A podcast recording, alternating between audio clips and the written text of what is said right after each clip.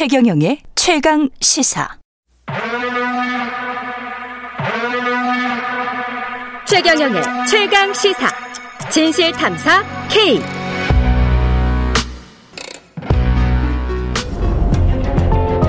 서울 강남에서 호텔 3개 층의 객실을 개조해 유흥주점으로 운영해온 업주와 손님 등 14명이 경찰에 또 적발됐습니다. 서울 강남의 한 호텔. 호텔 객실 냉장고는 각종 술과 음료들로 가득 차 있습니다. 나오세요. 안녕하세요. 어떤 분이 키가 크게 세요? 어떻게 들어오실 때? 그 모습을 찍고 니네 여기서 어? 미용주점 한 거 아니냐 지금 이러고 있는 거야 네, 방금 들으신 것처럼 많은 국민들이 방역 수칙을 참고 인내하고 있는 와중에 코로나19로 영업이 금지된 유흥업소들의 불법 영업, 호텔 객실을 개조해서 유흥주점으로 만든 거죠. 진실탐사 K에서 깊이 있게 파헤쳐 보겠습니다. 최규일 한국범죄학연구소 연구위원 나와 계시고요. 안녕하십니까? 안녕하세요. 예. 최규일입니다. 김성훈 변호사 나와 계십니다. 안녕하십니까? 네, 안녕하세요. 김성훈 변호사입니다. 예. 이 인서트가 나가기 전에 우리 세 명이 그런 이야기를 했어요. 여기 관련해서 전문가는 아무도 없다. 예, 아무도 그 현장에 가보질 않고, 예. 지금 언론 보도만 듣고 말씀하시는 거죠? 네, 이 부분에서 예. 좀 전문성이 전문성이 좀 약간 떨어진다. 근데 예. 법률적으로만 말씀드리겠다. 그리고 이제. 법률적 윤리적으로만 말씀드리고 관련된 사람은 없지 않습니까? 여 안에는. 네, 사실 예. 뭐 오늘 같은 날은 좀 특별 게스트를 모셨어야 했을 예. 예. 제가 언뜻 떠오르는 제 친구 변호사는 있습니다. 아. 예, 그 친구는 개연성이 아주 높습니다. 예.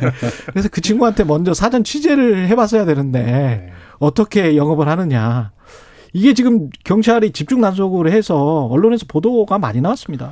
네, 소위 말해서 천태만상이라고 네. 합니다. 그러니까 이게 어 하지 말아야 한다는 건 이제 다 알고 있죠. 이런 네. 식으로 이제 불법 영업을 하지 말아야 하고 10시 이후에는 영업을 하면 안 되고 음. 이제 QR 체크라든지 수기 명부 작성이라든지 이런 게 다 있어야 한다고 하는데 아마 이번에 이제 드러난 내용들을 보면은 작정을 하고 이제 처음부터 이제 모든 방역 수칙을 위반하고 추적도 불가능하고 아무도 모르는 식으로 하려고 하는 온갖 모습의 이제 불법 영역들이 다 적발이 됐다라고 합니다.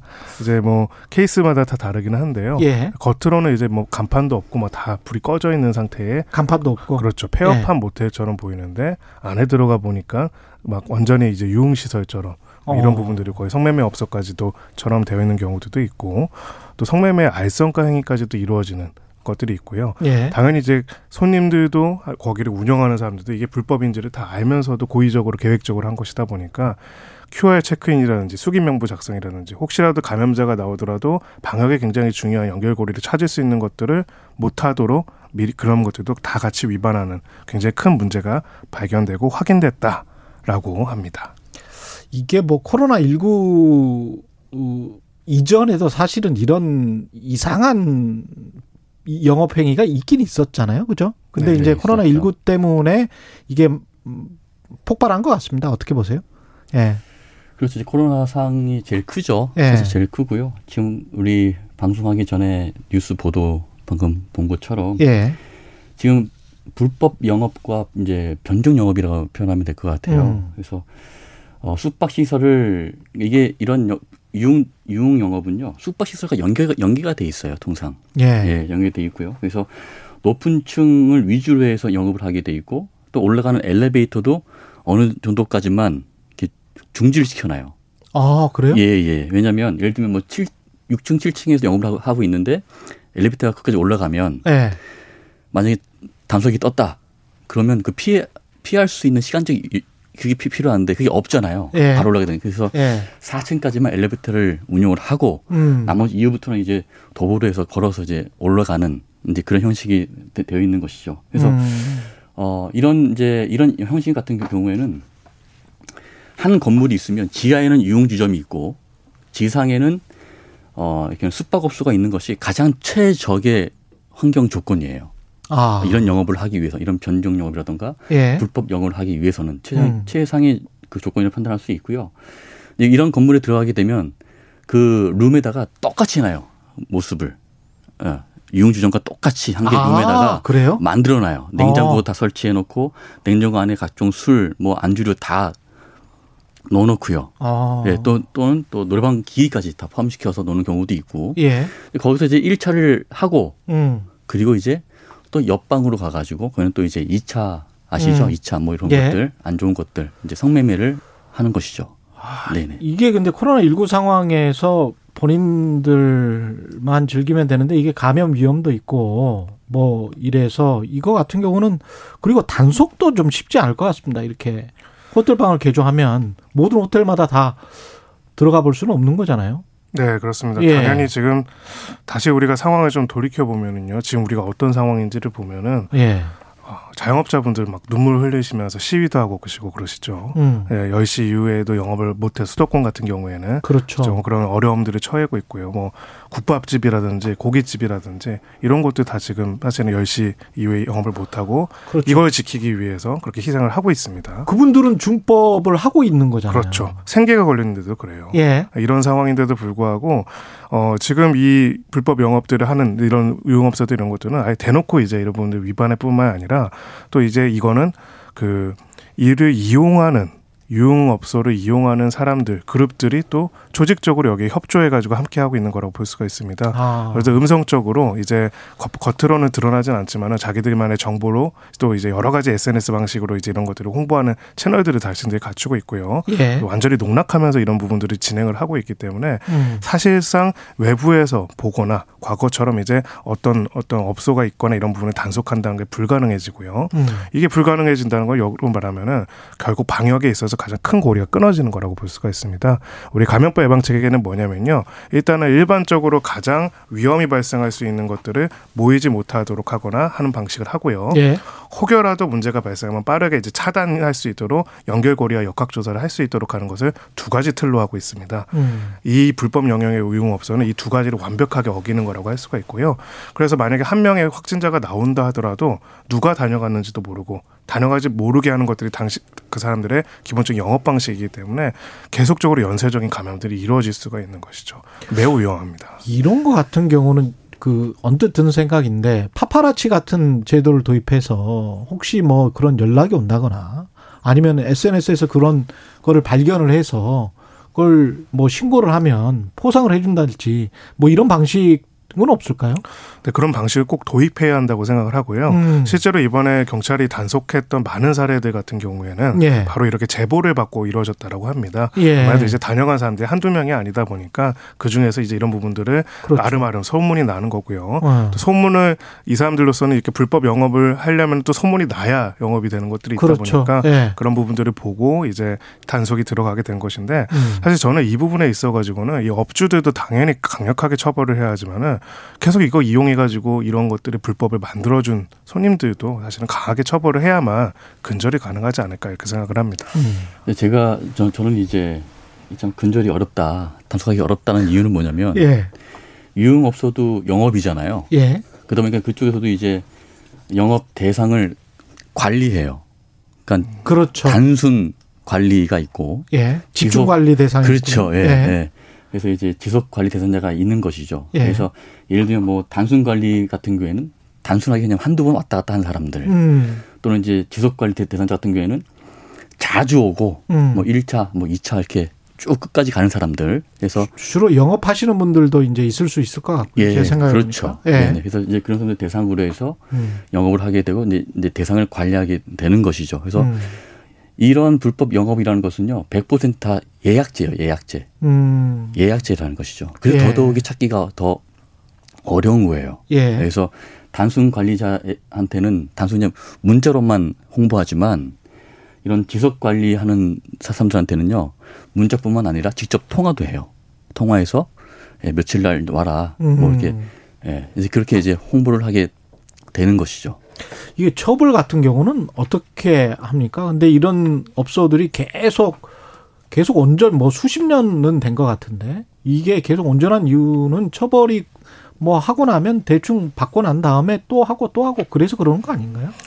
네, 그래서 이 사람들의 용어로는 소위 말해서 바지 사장이라고 하죠. 그렇죠. 예, 바지 이미, 사장이 예, 이미 있겠죠. 처벌을 그 항상 애고를 하고 애상을 음. 하고 명 형식적으로는 다른 사람 명의로 보통 운영을 하고요. 음. 실제 이제 이것을 운영하는 실제 전주라고도 할 수? 있고 음. 사업주라고 할 수 있는 사람은 배후에 숨어 있는 경우가 굉장히 많습니다. 음. 그리고 이런 사업주라는 사람들은 이런 업소를 하나만이 아니라 여러 개를 운영하는 경우가 굉장히 많고요. 예. 그래서 실제로 이런 사건들이 실제로 보면은 구속은 어차피 증거가 찾기가 굉장히 어렵기 때문에 그렇죠. 그 외면 외견상에 이제 사업주만 계속 처벌을 받고 실제로 이걸로 돈을 벌고 이 판을 벌이는 사람들은 계속 피해가는 것들이 반복되고 있습니다. 하지만 이제 그것이 간혹 이제 잡히는 경우들도 있어요. 그렇게 되면은 그 이제 누적된 수익 금액이 굉장히 막 수십억, 수백억 개인 때도 많이 있죠. 이, 이게 이제 성매매까지 가면 또 다른 이제 처벌을 할 수 법 위반이 되는 거 아닙니까? 근데 그렇습니다. 이제 예. 적발된 사례나 뭐 이런 것들을 토대로 해보면 양상이 어떻게 됩니까? 사실은 이 적발 건수는 시간이 가면 갈수록 적어지고 있어요. 음. 근데 그게 좋다고 평가하기는 제가 볼 때는 아닌 것 같아요. 그만큼 이런 영업들이 더 깊숙이, 더 몰래, 더 음지로 더 들어간다는 반증이고요. 예. 아까 변호사님 말씀하신 것처럼 이런 적발 건수 같은 경우에는 신고에 의해서 이루어지는 게 거의 대부분이에요. 신고에 의해서 신고를 접수하고 명확한 신고를 접수한 다음에 그 현장에 가서 적발하고 적발된 그 업주나 그 종업원을 대상으로 해서 신문을 해서 또 또 다른 또 그런 현장에서 또 적발하게 되고 이런 현장 현식 형식이기 때문에 어 현재 지금 이루어지고 있는 이 적발 건수는 제가 볼 때는 큰 의미가 없다. 예. 보이지 않는 곳에서 굉장히 많은 건수가 이루어지고 있고 그리고 저번에 어 6월 달에 한번 적발된 적이 한번 있었죠. 종업원을 이제 신문하게 되는데 그 종업원이 한 얘기가 있어요. 서울 시내에 불법 영업하고 있는 업소가 2천 개는 되- 될 거라고. 2천 개? 네, 그렇게 얘기를 하는 거예요. 물론 2천 개가 정확 수치는 아니지만 그만큼 어, 불법 영업이 많다는 것을 보여주고 있는 것이죠. 그만큼 많은 사람들이 간다는 건데 손님들은 이거는 뭐 공직자랄지 이런 사람들은 뭐랄까요 겁나서 못 갈 것 같고 이간간 사람들 처벌 조항은 뭐 어떤 게 있나요? 네, 사실 그 부분이 조금 약합니다. 예. 아직까지는요. 두 가지로 나눌 수가 있는데요. 음. 일단은 여기에 관련돼서 이런 방역 수칙을 위반해서 정확하게 말하면 감염병 예방법을 위반해 가지고 집합하거나 이런 사람들에 대한 처벌은 현재로서는 벌금형 수준입니다. 약 200만 원이나 300만 원 이하의 벌금에 처해지고요. 그런 부분이 있는데 이제 성매매 알선이나 성매매 특별법을 위반한 경우에는 그런 경우에는 이제 좀 더 가중 처벌이 될 수가 있죠. 두 가지 범죄를 범했기 때문인데요. 저는 근데 사실 이렇게 그 이렇게 손방망이 처벌이 계속 반복되게 된다면은 결과적으로는 그로 인해서 피해가 계속 확산이 되고 이미 지금 소위 말해서 좀 심하게 말하면 고삐가 풀렸다고 생각을 합니다. 예. 예, 이게 이렇게까지 말아지는 거는요. 음. 저희가 이제 한동안 이제 한 작년까지만 하더라도 이런 방역 수칙 위반해 가지고 감염이 되거나 이러면은 뭐 어찌 보면 좀 심하게 말해서 신상이 털린다라고 할 정도로 굉장히 이제 여러 가지로 비슷한을 그렇죠. 받았잖아요. 예, 예. 요즘에는 이제 그런 사- 하도 확진자도 많고 그러다 음. 보니까 이 사람들도 이제 뭐 가서 걸리면은 그만이고 음. 뭐 처벌도 거의 없고 이렇게 생각해가지고 이러한 법 준수에 대한 인식 자체 가 굉장히 낮아진 것이 이제 오히려 뭐 말말 그대로 고삐 불린 상태로 되다 보니까 이 부분이 계속 이루어지고 있다라고 보고요. 좀 더 적극적으로 이제 이로 인해서 감염병이 확산이 되거나 만약에 해당되는 조직, 직장 이런 곳까지도 그 불법 영업을 한 곳으로 방문해 가지고 확산된다면은 이로 인한 손해배상까지도 민사소송까지도 어 저는 할 필요도 있지 않을까 이렇게 생각을 합니다. 그러네요. 이 그렇지 않으면 이게 영업을 이런 게 이제 독버섯처럼 번지는 것을 막을 수가 없을 것 같고 일단 사람들이 뭐 못 가게 해야 되는데 그런 어떤 뭐랄까요? 적극적인 처벌 이런 게 있어야 되겠습니다. 특히 이른바 이제 손님들에게. 예.